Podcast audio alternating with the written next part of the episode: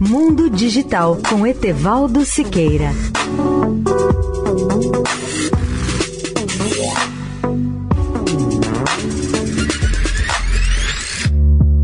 Olá, ouvintes da Eldorado. As criptomoedas ganham terreno dia a dia nos Estados Unidos. Os americanos que assistirem ao Super Bowl no domingo serão inundados com anúncios de empresas de criptomoedas, incluindo a plataforma de negociação FTX, que planeja doar milhões de dólares em Bitcoin.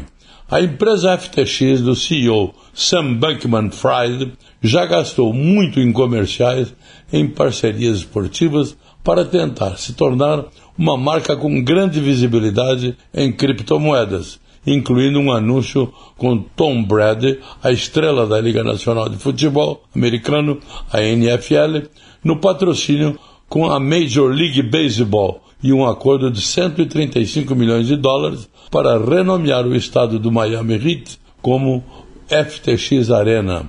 O cofundador e executivo-chefe Sam Bankman-Fried, que recentemente mudou a sede da FTX de Hong Kong para as Bahamas, diz que os anúncios são tanto para cortejar os reguladores dos Estados Unidos quanto para fazer com que os clientes baixem o seu aplicativo de negociação. Ele diz: queremos ter certeza de que estamos pintando esperançosamente uma imagem saudável de nós mesmos, disse ele, que tem 29 anos e um patrimônio líquido de mais de 24 bilhões de dólares, segundo a Forbes. Leia o artigo especial sobre o tema no portal mundodigital.net.br. Etevaldo Siqueira, especial para a Rádio Eldorado.